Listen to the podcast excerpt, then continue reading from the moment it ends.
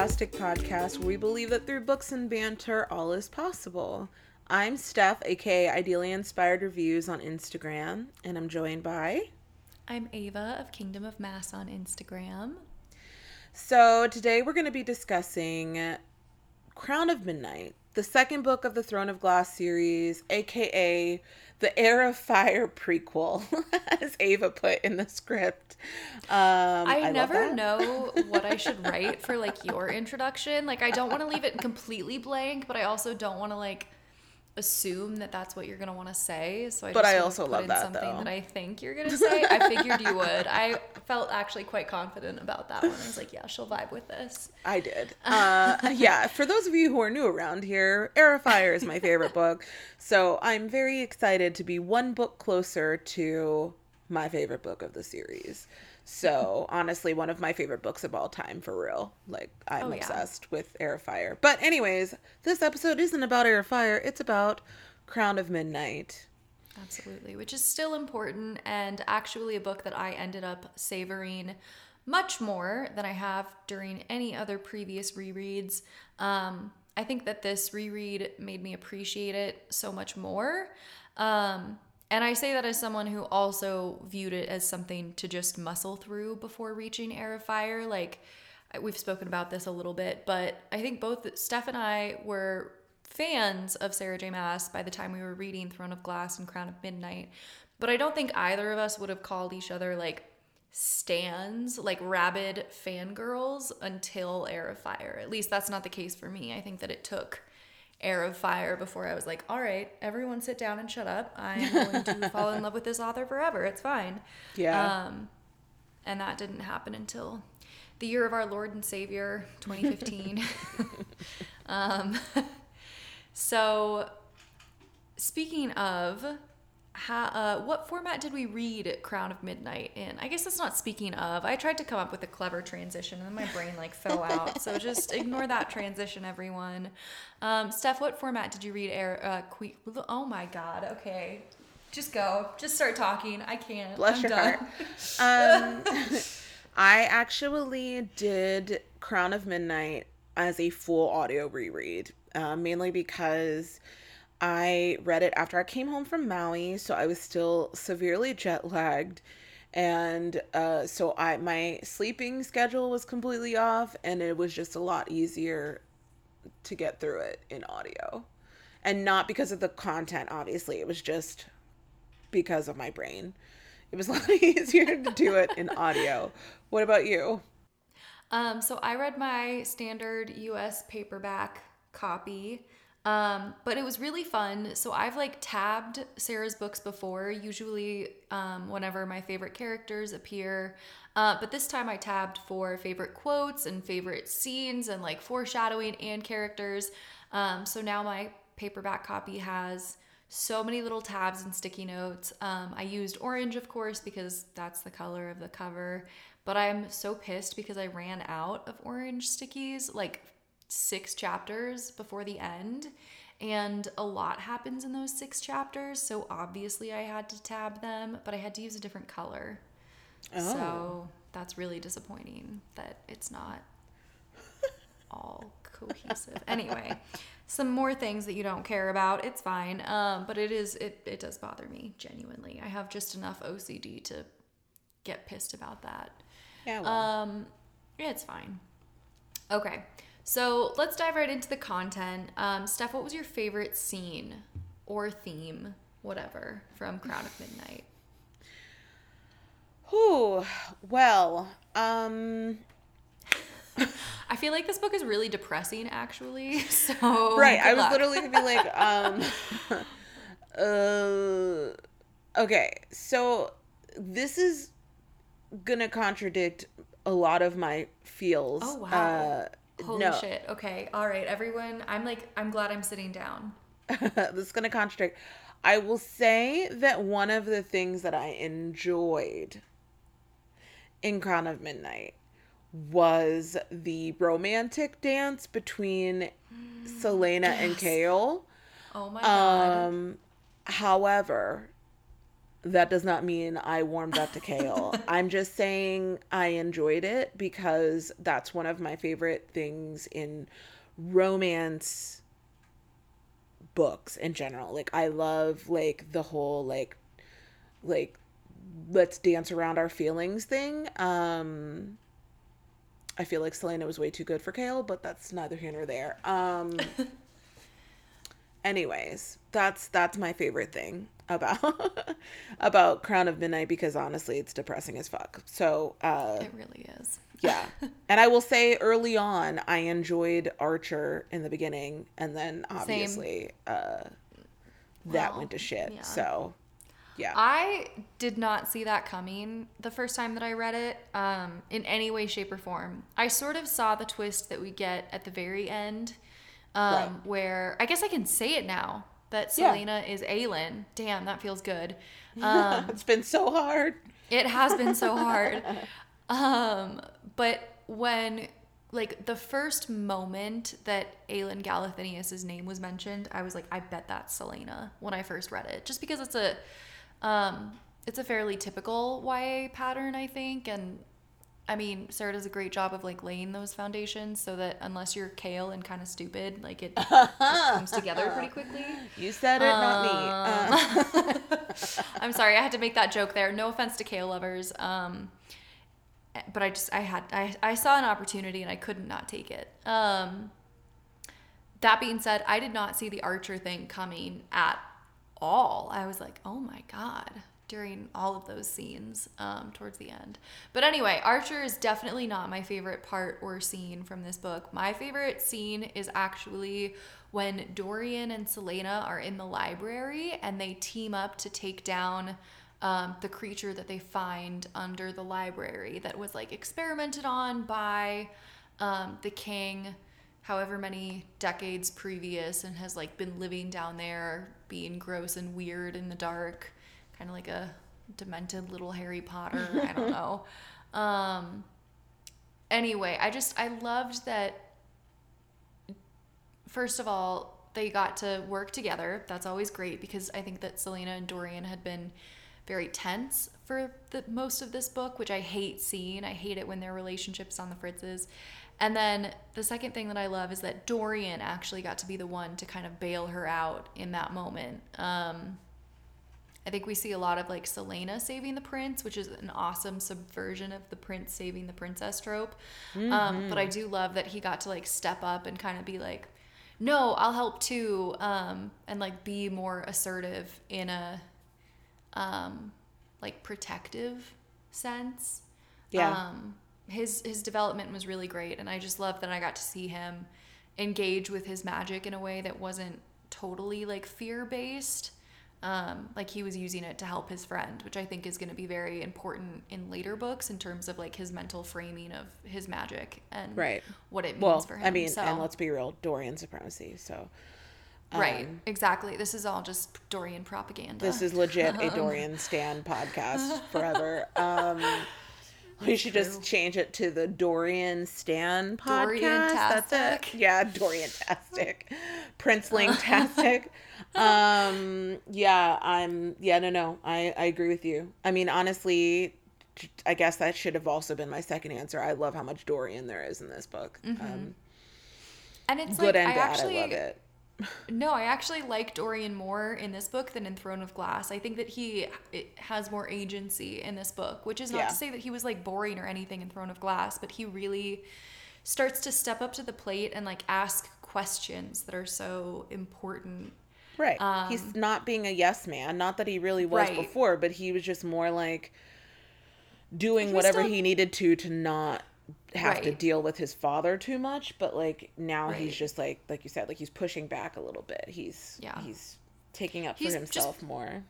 Becoming a man, like YA stories are coming of age stories, and we're really starting to see Dorian like come into his own, which is very, very exciting. I forget sometimes that Chaol is the oldest of all of them because he just Which makes know, it even li- listen. anytime Chaol's name gets brought up in this episode, it's just gonna be a visceral like ugh, But no, I listen. Uh. should I just get it out of the way? I mean, I'm just saying, like, I feel like Kate. That's part of the reason why I get so angry about Chaol, is because he is the oldest one. Like, he should have be better. Like, you're the old person here. Like, lead by example, sir. Like, I know that It he's like trying to be the responsible captain of the guard, but like, ugh. Anyways. Yeah, you know, he just he, it's funny because like he prides himself so much on his loyalty, right? He's like, I'm loyal to Adarlan, I'm loyal to Adarlan. And then his friends are like, we might have magic. And he's like, I've never met you in my life. I don't want to know about it. I don't want to see it. Like, it's just a very, like, he's loyal to his fears before he's loyal to his friends, I think. And that is something that gets played out. And which is not to say that he doesn't struggle in Crown of Midnight. I think he does. I think, you know, there are the moments where Celaena takes huge risks. She comes to him after she's been poisoned by the Gloriella, which is a huge fuck up. And if the king knew, that would be a big problem. Um, and Chaol decides to keep his mouth shut. And then I think there's the moment where, you know, she tells him that she's not killing the rebels. Um, and that's also significant that he doesn't go to the king. My issue is that he's so torn about it. Like, boy, do you not see what a nasty colonizer the man you work for is? Like, what what has he done specifically to earn your loyalty? Like, I almost wish we'd gotten a story of like Chaol in his like youth because The, welcome to welcome to life of someone with privilege. Like you grew up Right. with privilege in nobility in a way.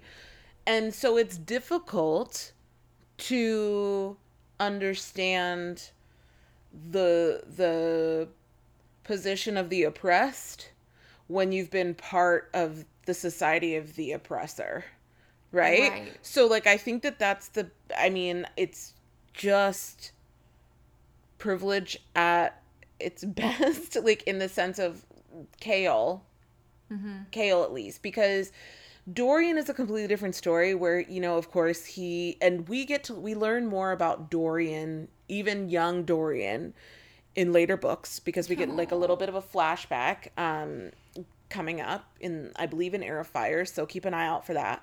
Um so we we understand why Dorian is the way that he is even in Throne of Glass before like the Right. real growth that we see because technically on on on paper Dorian is only like a year older than Aelin. Um yeah, well I, now I can call her Aelin, thank God. Okay. Um I was like, "Oh god, Celaena, I mean." Um but he's only a year older than her, so I feel like we can forgive a lot of ignorance and things. And again, Chaol was raised essentially. I mean, technically, he he went again his fa- went against his father's wishes by being captain of the guard. Like his father wanted him to stay, like Right. to basically take on the role of of the nobility. Um, but. I, I think that that's like your point here is like the perfect example of what it's like to have privilege which can translate totally. to real life because it's kind of like it's it's hard for him to accept a lot of things because I mean Right. it's it's it's the situation that he's always been in and that's all he's known and so but I'm not going to continue to make excuses for Chaol. I'm just saying Right. I just because I think that I think my struggle is that I like I I totally agree with the the point of privilege and the fact that you know he has been in this privileged position was born into it.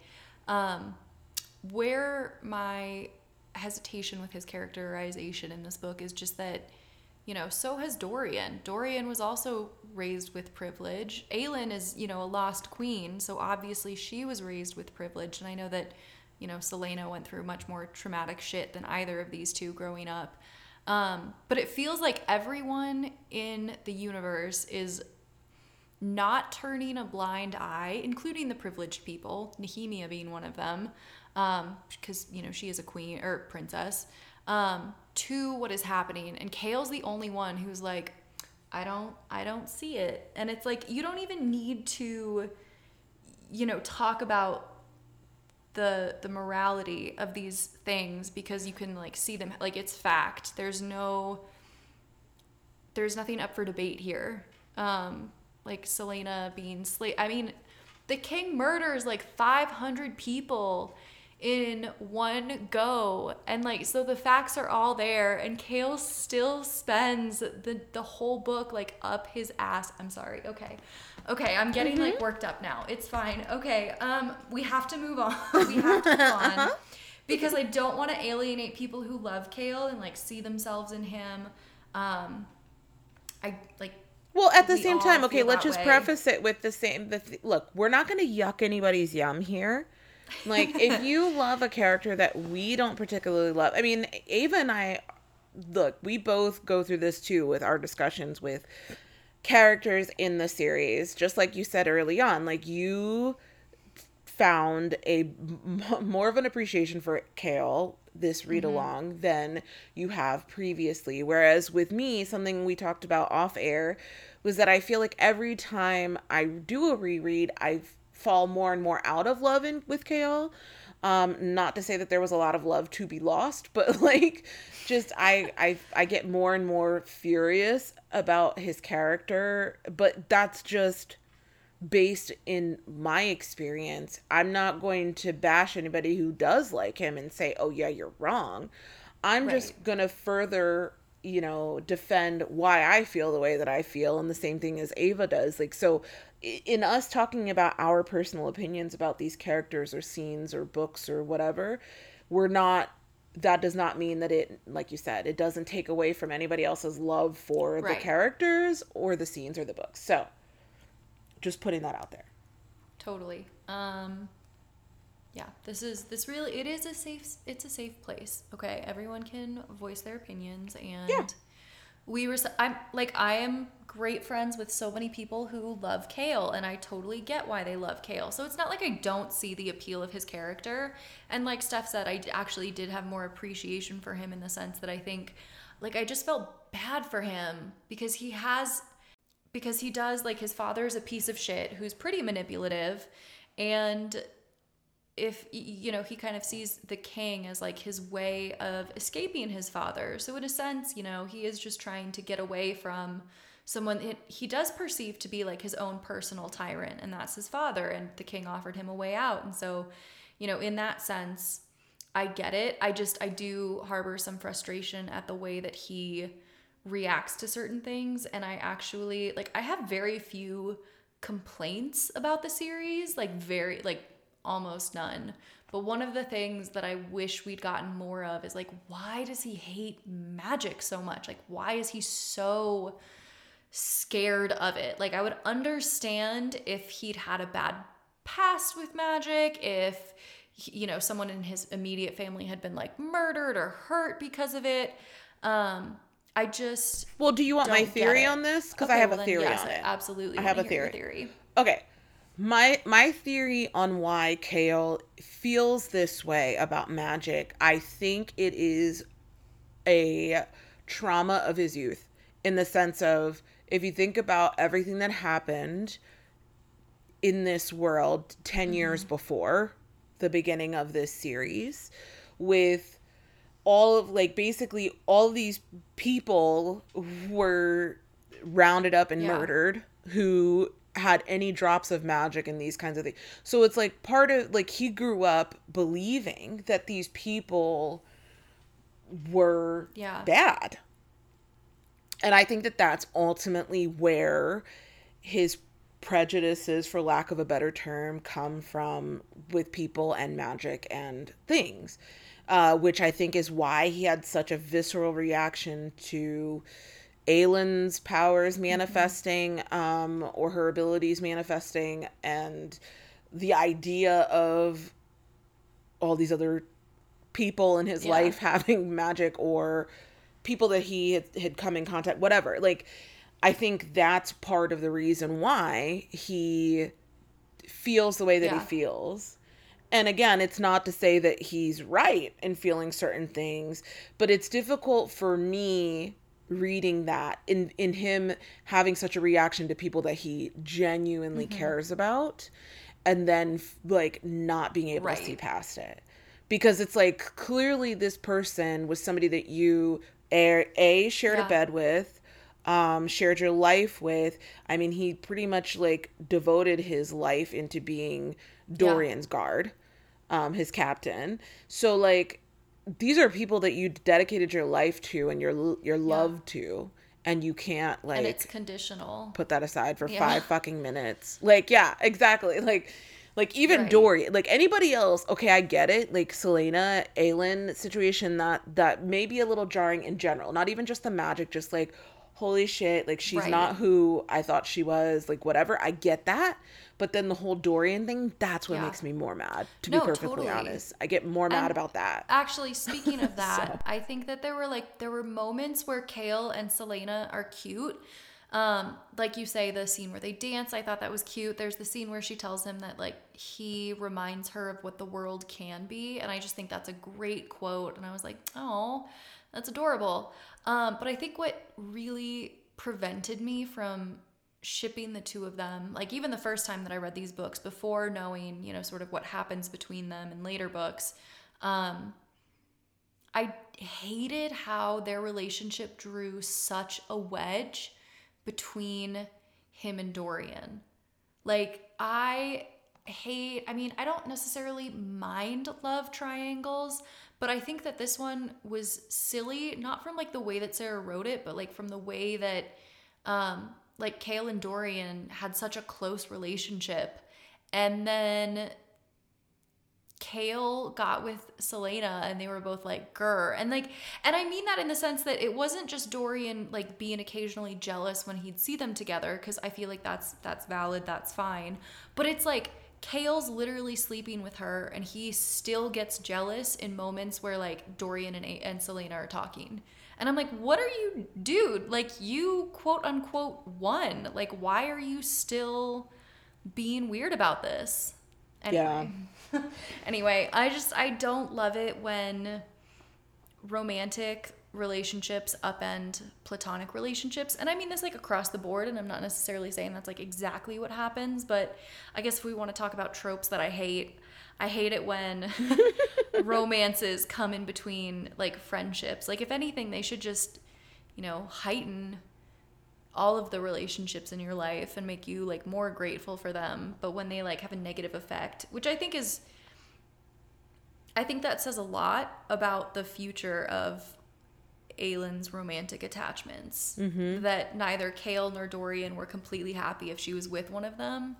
Um, so anyway, um, I feel like okay, maybe we move on to something a little bit happier. How about well, okay, I say happier, happier what as a, if joke. we didn't have happier, so much trauma unquote. in this book, but um. No, this one's actually vaguely, not vaguely, it's more traumatic. Let's talk about Nehemia and Celaena. Um, yeah. I know. I don't know why I prefaced that with this is going to be happier. Um, well, it's why. different because Chaol's not involved ish. Um, uh, okay, so here's the thing. I I think we talked about this in a previous, not in a Throne of Glass episode, but I feel like it was like in a, just a standard epi that we did. Um, this was an un- unpopular opinion of mine that I had, um, fandom wise, mm. where I know that it was traumatic. It was a traumatic experience for the reader too, um, with her dying, and especially a how she was killed, but b that whole situation where you felt you thought that oh god it could have been prevented you thought oh god chaol like chaol's fault um yeah. then you think all these other things like yeah but yeah. my unpopular opinion was that I I can understand the purpose of her death and yeah it is sad. It's gut wrenching. I mean, we still live through the trauma of Nehemia's death even after this book. Uh, it's mm-hmm. still something that is regularly felt and discussed right. and comes up. So, so it's not like it's just like a one and done and let's forget about this character. Like, no, like her character still right. lives on in a way um, because we're still we still talk about her in future yeah. books. But anyways, I feel as if sadly even as like I think that this gets brought up in Crown of Midnight and I'm sorry if it doesn't this isn't really a spoiler if it isn't in Crown of Midnight, but like I feel like it's something it might have been in Assassin's Blade where Arobynn brings up the fact that like it takes Celaena ha- not necessarily not so many words like it takes her having a trauma for her to like be activated if that makes sense like Yeah. so to some extent Nehemia knew that Yeah. um and knew that her death was a means to an end in the sense of like she needed to spur Celaena slash Aelin into action and she knew that the only way that that would happen is if she died in the manner in which Yeah. she died not necessarily like the method of which but just her death the untimely death um and yeah i mean i think that that i mean for the same reason like in in assassin's blade where she it, it took sam's death for her to be like f- Yeah. like let's fucking let's go um yeah. you know so i i think i think that it was it was it was it had to happen and it sucks Right. that it did but like it had to happen um i still haven't made my peace with how she died because holy Yeah. shit but at least her death was avenged in this book it wasn't something we had to wait for Yeah. so yeah yikes Um, I think. So, regarding the relationship between Nehemia and Celaena, I. It like breaks my heart because it is so good. Like their relationship is so beautiful. They're so um like I- you know, if you I hope I hope you all listened to our Throne of Glass recap episode. Um but Steph says that those two are essentially soulmates in the way that, you know, you can have a platonic soulmate, which I totally agree with. Um, and so seeing their relationship and the way that they'd, you know, play with Fleetfoot in the early mornings and Nehemia would teach uh, Celaena the the word marks and everything. Like there are just so many beautiful components to that relationship. And I think that it's one of the reasons why Celaena was able to continue like working for a man who is responsible for all of the trauma in her life essentially is because she has you know Nehemia there to kind of keep her grounded and keep her happy um and that trust gets like broken when it's revealed that Nehemia manipulated this situation into happening um, we find out that she manipulated Archer Finn into um, having her assassinated so that Celaena can wake up. And I think that again, that's something that is is brutal, um, but it also. I think it forces Celaena to come to terms with the other relationships in her life. So it's traumatic, but she breaks up with Chaol because they're not compatible. Um, in the sense that she needs to do she needs to get her shit together and do stuff that is going to be hard um and he can't handle that. Like he's just he's not that man who can go on that journey with her as we see. Um same thing with Dorian you know his his magic is obviously very important. And um you know he also has the unfortunate context of being you know the king's son. So like that romantic relationship was never really going to pan out i don't think as much as i love them together. Um but i think that nehemia's death kind of awakened aelin or celaena to the to these facts and made her have to confront the fact that she can't keep hiding um and I like like you said, I don't think that would have happened had Nehemia not died. Like let's pretend for a minute that Nehemia was still alive and we got to see these two badass girl bosses like conquer the king and take over and like do what needs to be done and rule and live happily ever after. It's a happy thought, but I don't think that anything other than Nehemia's death would have spurred Celaena to take up that responsibility. I literally, I don't even know if it's like Nehemia's death necessarily, but the fact that Celaena like swore an oath to Nehemia that she would free Eyllwe, like it's not even Terrasen that she's focused on at that point. She's like, I like it, when Nehemia dies and she makes that promise, it's Celaena saying, I am going to like kill the king. She doesn't necessarily jump immediately to I'm going to reclaim my throne. It's I'm actually going to usurp this man and get him out of here. Um, and that's a step that I don't think would have been taken had Nehemia lived. I think she would have shunted that responsibility to Nehemia, who is a badass and very powerful in her own right, but maybe isn't quite as suited to taking on the king. Just knowing that we that he has this like ridiculous power. Um, so all of this to say it's tragic and I, I like I, I i've made peace with the death in that i understand why it happened but i'm with you steph on i hate how it happened. Um, i even hate that it was necessary but like i do think that for this story it was necessary. Um ouch. I just but she's so i love that she's so you know, complex too. Like she appears for only two books. We only get her for two books. And yet she's someone who Aelin like confides with and trusts and she's funny um, and beautiful and powerful, but she's also kind of manipulative and she lies quite a bit. Like I love how um, flawed she is. Um, she's not, I think it's something that I've seen the fandom do quite a bit.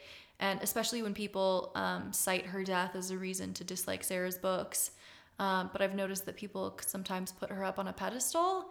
And I always want to be like, don't get me wrong, she's a badass and she's powerful. And I also hate that she died. Um, but she's not without her flaws. Um, right. Which is not a reason as to, like, it's not a justification for her death. Don't get me wrong. I'm not saying that because she lied, she deserved to die. That's not what I'm saying. I'm just saying that, like, you know, if you're going to put her on a pedestal, then I think we should also be aware that of her own flaws, um, especially in the sense that later on people will get mad at Aelin for doing essentially the same thing. I'm like, yeah. well, well. um, okay. Speaking of Nehemia and kind of speaking of Dorian, let's talk about Dorian's magic. Um, do we think that Nehemia woke it up? Is that how you interpreted that scene? Because it's totally. I, yeah, no, I I kind of I feel like if it wasn't necessarily her waking up his magic, that she like put it on like fast forward like mm-hmm. you know mm-hmm. in the sense of like uh what is the word expedited the the manifestation of his expedited of it, like she FedExed she FedExed yeah him. she overnighted that um his powers uh no I uh. I I I think it wasn't until this read this this go around if you will um that I noticed that or that I like that it mm-hmm. really resonated with me because that whole moment with her and and the the runes basically that she the the word marks that she's uh doing while they're dancing and all that stuff I was like hmm the fuck? Like I know and like at first I think the first time that I that I read it I think that I viewed it more as like it was a protective like thing where she wanted to talk to him in private and like you know she didn't want to be overheard discussing things but then i'm like hmm, right but was it mainly that i don't know um i i love that i mean to to some extent i love that she was the catalyst in Aelin putting the fire under fire literally under Aelin's ass to get right. moving on her you know her quest Um, and then also the same thing with Dorian that she like was like, "Oh, right. BT Dubs." Tap into that too, bitch. Like because I mean, obviously later on in the series, you know, I think we'll have a better understanding about how um let me not spoil. Uh how important um both Dorian and Aelin are right uh in their own yeah in their own right um so i i would not i think that it's it's it, it would be beautiful if it yeah. were like legit let, that Nehemia basically had a hand in both of those things. Um, but I, I, I think I, I, I interpreted it that way for sure. Yeah. So no, same. I think that, you know, we have that chapter where it's between, they're not named explicitly, but it's between the princess and the queen. And we only know of one princess and we only know of one queen at the time. So I feel like we can um, interpret that mm-hmm. as being Nehemia and um, Elena talking. Um, and there is that moment where she says, you know, Elena, the queen, says that like they have to pick between the prince and the assassin and they pick the assassin. So like there's that implication that it could have been Dorian. It could have been Dorian to take up the mantle, but he wasn't he was not ready for whatever they needed him to do. Mm-hmm. Um and yet I love that they don't completely you know, push him off to the side. Like Nehemia still does play a role in, as we say, FedExing his magic to him. Mm-hmm. Um, so it's not, you know, it's not like, okay, well, now Celaena has to be the one to do everything. It's like actually she she has to be the main person, but she can have a sidekick. It's gonna be great. Um, and I, I love that it kind of like forges for the rest of the books the importance of the Dorian and Aelin relationship um, from a friendship point of view. Um, I just I yeah I actually think that this is one of um, from like a nerdy like craft writer perspective. I think this is one of like Sarah's most well written books um, in the sense that like everything is exactly where it needs to be and we know exactly what we need to know and nothing more and it's just so good. Um, okay. I'm all right. Now i'm getting i'm getting too excited. Um, so kind of speaking of that speaking of elena and her role in this book let's talk about some of the foreshadowing that happens. I like mentally skipped this book i guess. Um, but they talk about the Valg like explicitly several times. They talk about Elena and Gavin, Dorian. Um, oh, never mind. That's kind of a spoiler. I won't. I won't say that. Um, but the Valg are like talked about. Um, yeah. And I mean, well, it's, it's almost like I think here's the thing. I think that all the things that are revealed or discussed or talked about that obviously we learn more about later on in these books.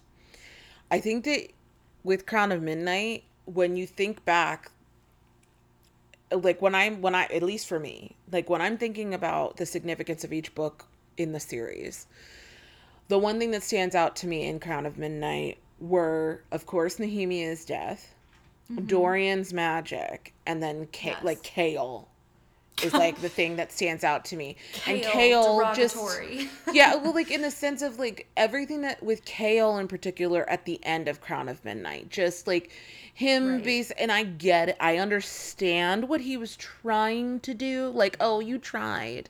But yeah. like no, that was like terrible. Like that was a terrible decision. Um but anyways, these are things that stand out to me. So when I go into rereading Crown of Midnight, I'm expecting like these are the points that, you know, these are what the peaks of uh the overreaching art that we're going to get to in this book. So when we do right. gloss not gloss over, but like do when we do get some of these other things that will be elaborated more in in even in Heir of Fire, which is the next book. Like I'm just like, "Oh wow, I completely forgot that that was a thing that was in this book because again right. i'm just so mentally focused on the trauma of crown of midnight that i'm not like oh like even even um archer's um rebel like like band of rebels that he's yeah. with like we get more of that in future books um we get right. we we learn more about some of those people in even Heir of Fire so like yeah I yeah. just it's so hard to talk about Crown of Midnight without talking about straight trauma. That yeah, mm-hmm. like even the Valg, I'm like, oh yeah, that's right, that was brought up. And spoiler, spoiler, spoiler, which obviously we'll talk about in Heir of Fire. So yeah, yeah. Um, oh, I just I love it. I want to talk. I want it for anyone who's like reading it for the first time and like I actually, I kind of part of me hopes that the people who are reading it for the first time like finish the series before they listen to our recap episodes, um, so that you could, you'll be like, oh, I know exactly what you're talking about. Um, but I hope that people pay attention to Roland and Kaltain because I didn't pay attention to either of them the first time that I read the series, like the mm-hmm. first first time, and then Queen of Shadows, I was like, oh, gasp. um, which is, I mean, again, we talked about this in our Throne of Glass recap episode, but there's no reason to not pay attention to every single thing that Sarah J. Maas writes. Like, really, Right. she does not put stuff in there to just never address it again. It's like, no, no, no. You'll see that. It might take a while. Like, you might have to commit. It might be a lengthy time before you see that again, but that is going to be important. It's not just like random nonsense. Um, Right. So, and like, I mean, even Roland, like in Crown of Midnight, I think part of the reason why I didn't pay attention to him the first time I read it, because I was, I was, I was like, what are you doing? You're not really adding to this story. And then in, you know, later books, you get gratified. Like it pays off so well if you pay attention to these characters and like their scenes and everything. Um, yeah, so good stuff. I I do love this book. Um, there are quite a few things that we are introduced to, not really introduced to, I guess. Like we talk about the Valg a little bit more, and then one of the other things that we sort of see, um, this was mentioned in the Assassin's Blade, but we see a witch for the first time. So we see Baba, Baba Yellow, Yellow Legs, Legs, yeah. and her witch mirrors and Carnival of Mirrors place. Um, I do not remember that scene being quite as creepy as it was. What? For It was some creepy reason, as fuck. Baba Yellow like like even the whole thing where like she's sucking the marrow out of the bones and like all this stuff, and I'm like, child, that's creepy as fuck. She has No, a I- fucking little like oven and like a total Hansel and Gretel moment. Like, maybe I didn't like pay attention. Again, I literally think that like Crown of Midnight has kind of been a mental blip for me.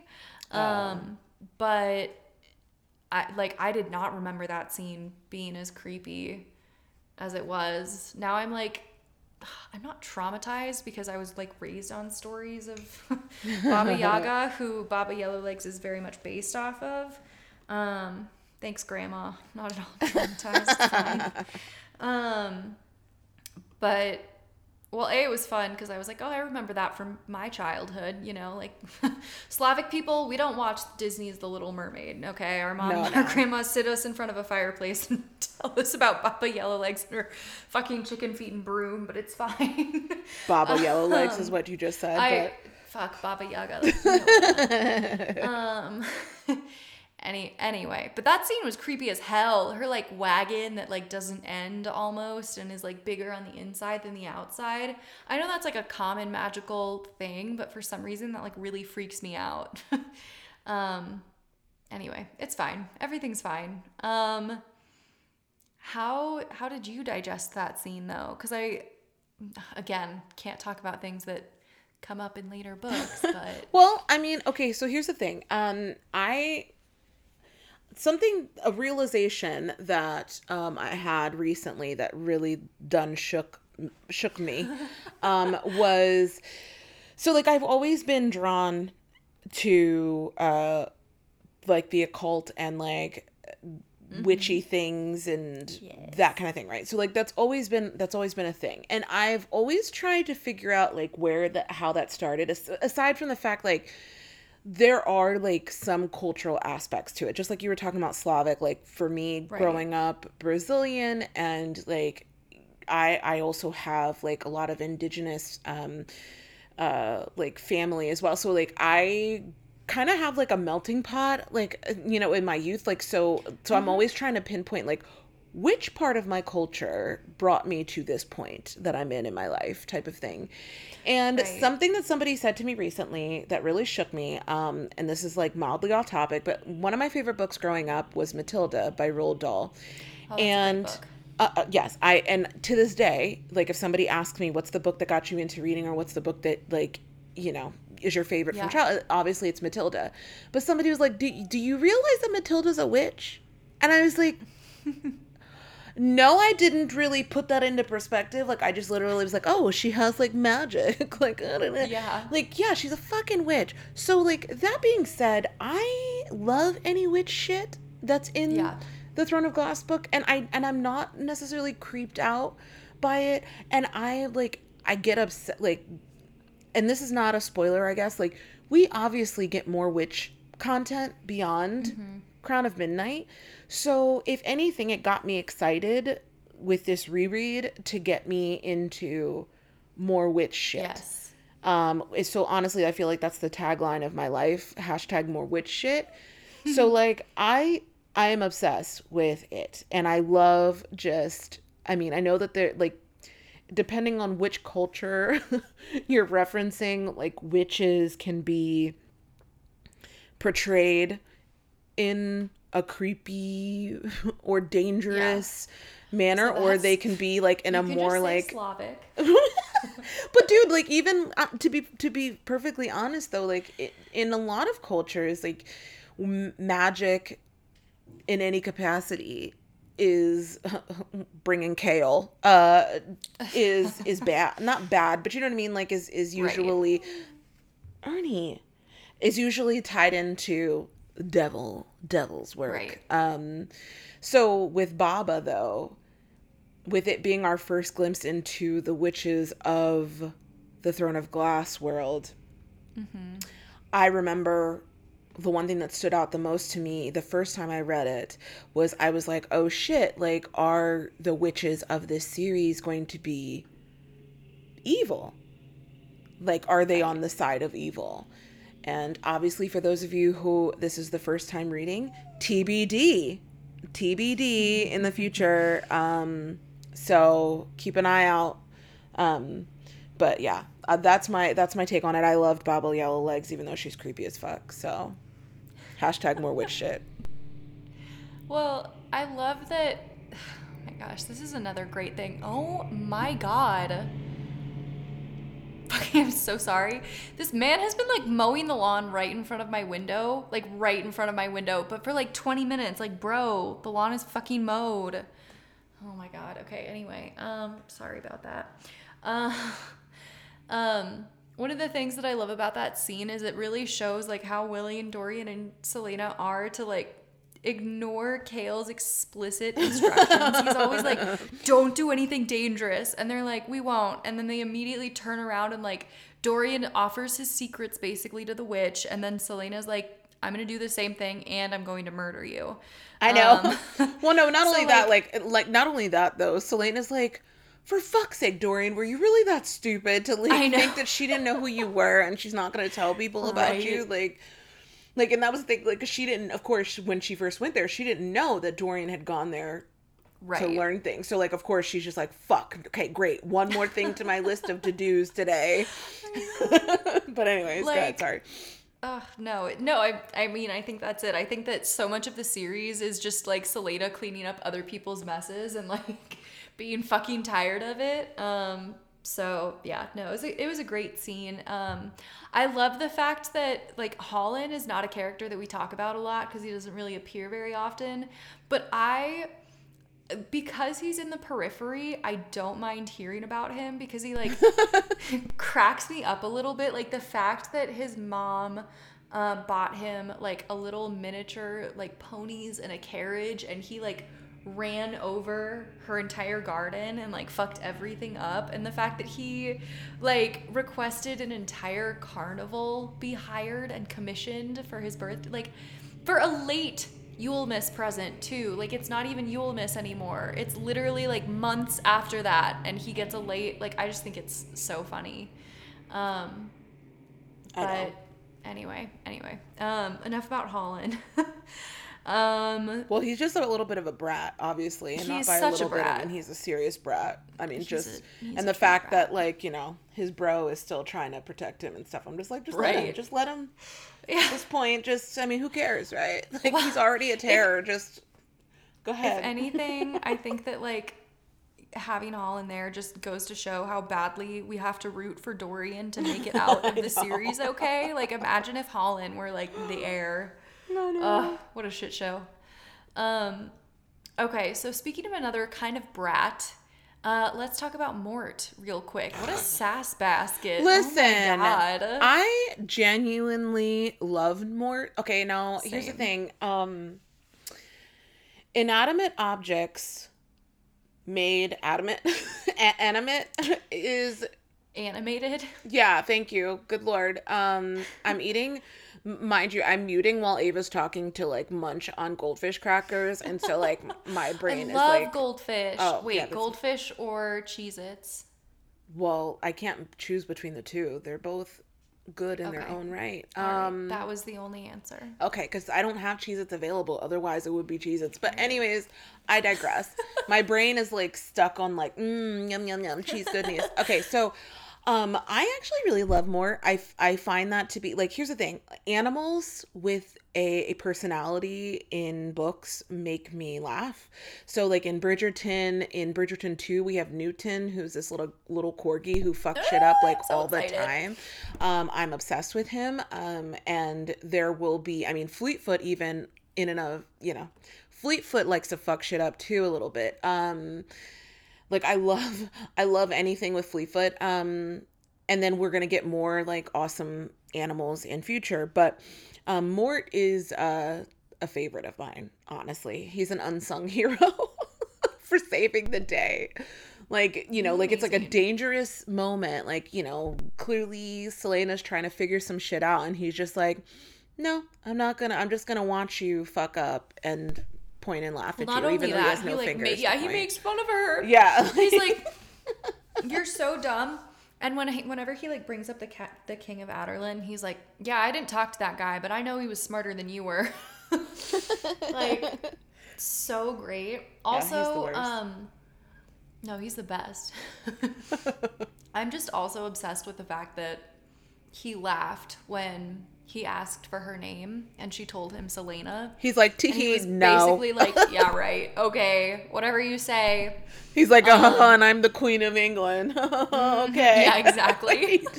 no, no fucks. He's so sassy. I love it. Yeah, I love it. It was awesome. Um, Well, and I also loved too whenever Celaena went to threaten him that she was like talking Oh, about that she's gonna like cut it, like cut the Melt the- him down. or you melt him down. That's what it is. Yeah. Like, keep fucking around and find out more. she's like, I'm not an assassin for nothing. Shut the fuck up. exactly. Right. She will even assassinate inanimate objects. But yes.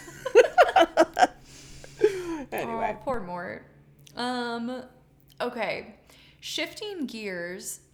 Um, I want to talk about this is not like even a patron requested subject, um, but it's just something that I want to talk about. So we learn via Chaol that Rourke Farran, who we all have beef with post the Assassin's Blade, has died, and he was killed by Arobynn Hamel's um, bodyguard Wesley um, even though he knew that Arobynn would have punished him for it because we know that Arobynn and Rourke had kind of worked together at the end of the Assassin's Blade. How did we feel about that? Because I remember that was another thing that I actually completely forgot was in this book. Um, like I knew it was brought up somewhere, but I forgot that it was in Crown of Midnight. I feel like that was such a that was one of the things where I was like, what does this have to do with anything? when I was reading it. And like I know having finished the series what it has to do with, but like I just I think it's interesting. And I also think that that death should have gone to Celaena. agreed. And I was actually like disappointed to see it in there. I was like, "Oh, right. She didn't get to take him out." Yeah. Well, and also, I mean, it, of course, like, yeah, we can't talk too much about things without spoiling things, but that's a common theme, though, uh, in this series, especially later on. Like, that actually is on the page where it's like, that's not my death, or like, I share, like, like the the vengeance isn't just mine type of thing um so i agree with you so basically copy and paste ava's answer and that is Okay. also my answer yes Awesome. Well, high five, di- virtual high five. Um, sometimes that doesn't happen. i know Sometimes we're overwhelmingly not on the same page. well if we're So not talking about are, chaol it's so like- It's true. um okay, so I know that we kind of covered it, but I will well I I mean I kind of covered it and talked about it.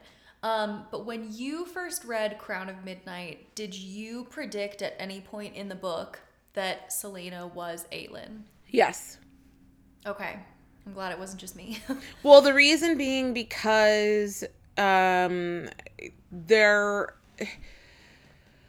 the a in the Assassin's Blade, uh especially with the whole like it was a theme with like Sam, you know, like where Arobynn was trying to bait Sam about figuring out who like talk about Aelin's uh then Celaena's Right. origins and that kind of thing. And there were other moments even with like Nehemia where she would make a, a comment or meant you know, like kind of like a a like she would say something that obviously had a double meaning to her. Um and so it wasn't a shock to me that she when it was revealed.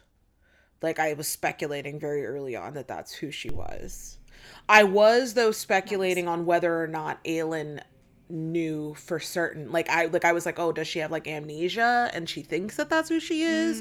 Or mm. like you know what i mean? Like that was what i was more trying to figure out. Not necessarily that who she was who she was just a matter of like okay is it like Yeah. suppressed tr- like because of the trauma? Like is it suppressed Right. memories or like you know that kind Right. of thing? But obviously we get more information about baby Aelin in future books yeah so Oh, my heart. Yeah. That one hurts. Um I think that wraps it up. I honest Wow. I'm like super proud of us for keeping that under the hour mark. like Not to say once Anytime. Of Fire is going to be like a seven part episode Oh where it's God. literally going to be like how Ava was with the Zaddy's Day, or it's just going to be me yeah. like talking endlessly about things that I love. So, um, brace yourselves basically for Heir of Fire and basically any episode after Heir of Fire. It's just to yeah, those are gonna me be gushing about the same shit over and over again. But, you know, that's fine. For those who share my same line of thinking, who have read the books and know exactly what I'm talking about, high five. I yeah, I can't I can't wait to get to um, Empire of Storms for my favorite of the group of new characters that we interact with. Um so like I won't I won't spoil who that is, but come Empire of Yes. Storms, um I'm just gonna join Steph on the train of losing our shit uh, completely. yeah. And then Kingdom of Ash, it's literally to be me quiet the whole time. Oh my god. I feel like between Tower of Dawn and Kingdom of Ash, the like the last books in the series have really done you for a loop. I well, I mean, but I, I'll have a lot more to say in Tower of Dawn than I would in Kingdom of Ash. And again, it's nothing against these books. It's just Stephanie and her personal experience. Oh my god. Dude. Sorry, I have beef with this fucking man. Oh, I can't hear it this time. I could hear it the last time though. I'm glad. I'm gonna I'm gonna fight. Anyway, I'm gonna go. Anyway, uh, thank you so much for tuning into our recap of Crown of Midnight. We hope that you'll join us next week for, I mean, the best book of all time, Heir of Fire. slash We're so Steph Gush. Fest. yeah. Yeah, it's gonna be. I'm really excited for that one. Gird your loins is all Yes, I have indeed. to say um, about that. But anywho, um, and hopefully, if you survive the next book um, and then listen to the next episode, please make sure that you are subscribing, following us across social media, leaving us reviews and ratings. Uh, again. Hopefully, the good kind. Um, make sure that you check out our shop, and uh, we've got some really awesome drops that are happening soon. Phantomtastic.com, patreon.com slash phantomtastic, and I think I covered them all. Oh yeah, it's gonna be good, guys. Whoop. And Thank remember. Don't let the hard days win. that's right, again, unless you're chaol. Uh, and we'll catch you guys next week. Bye.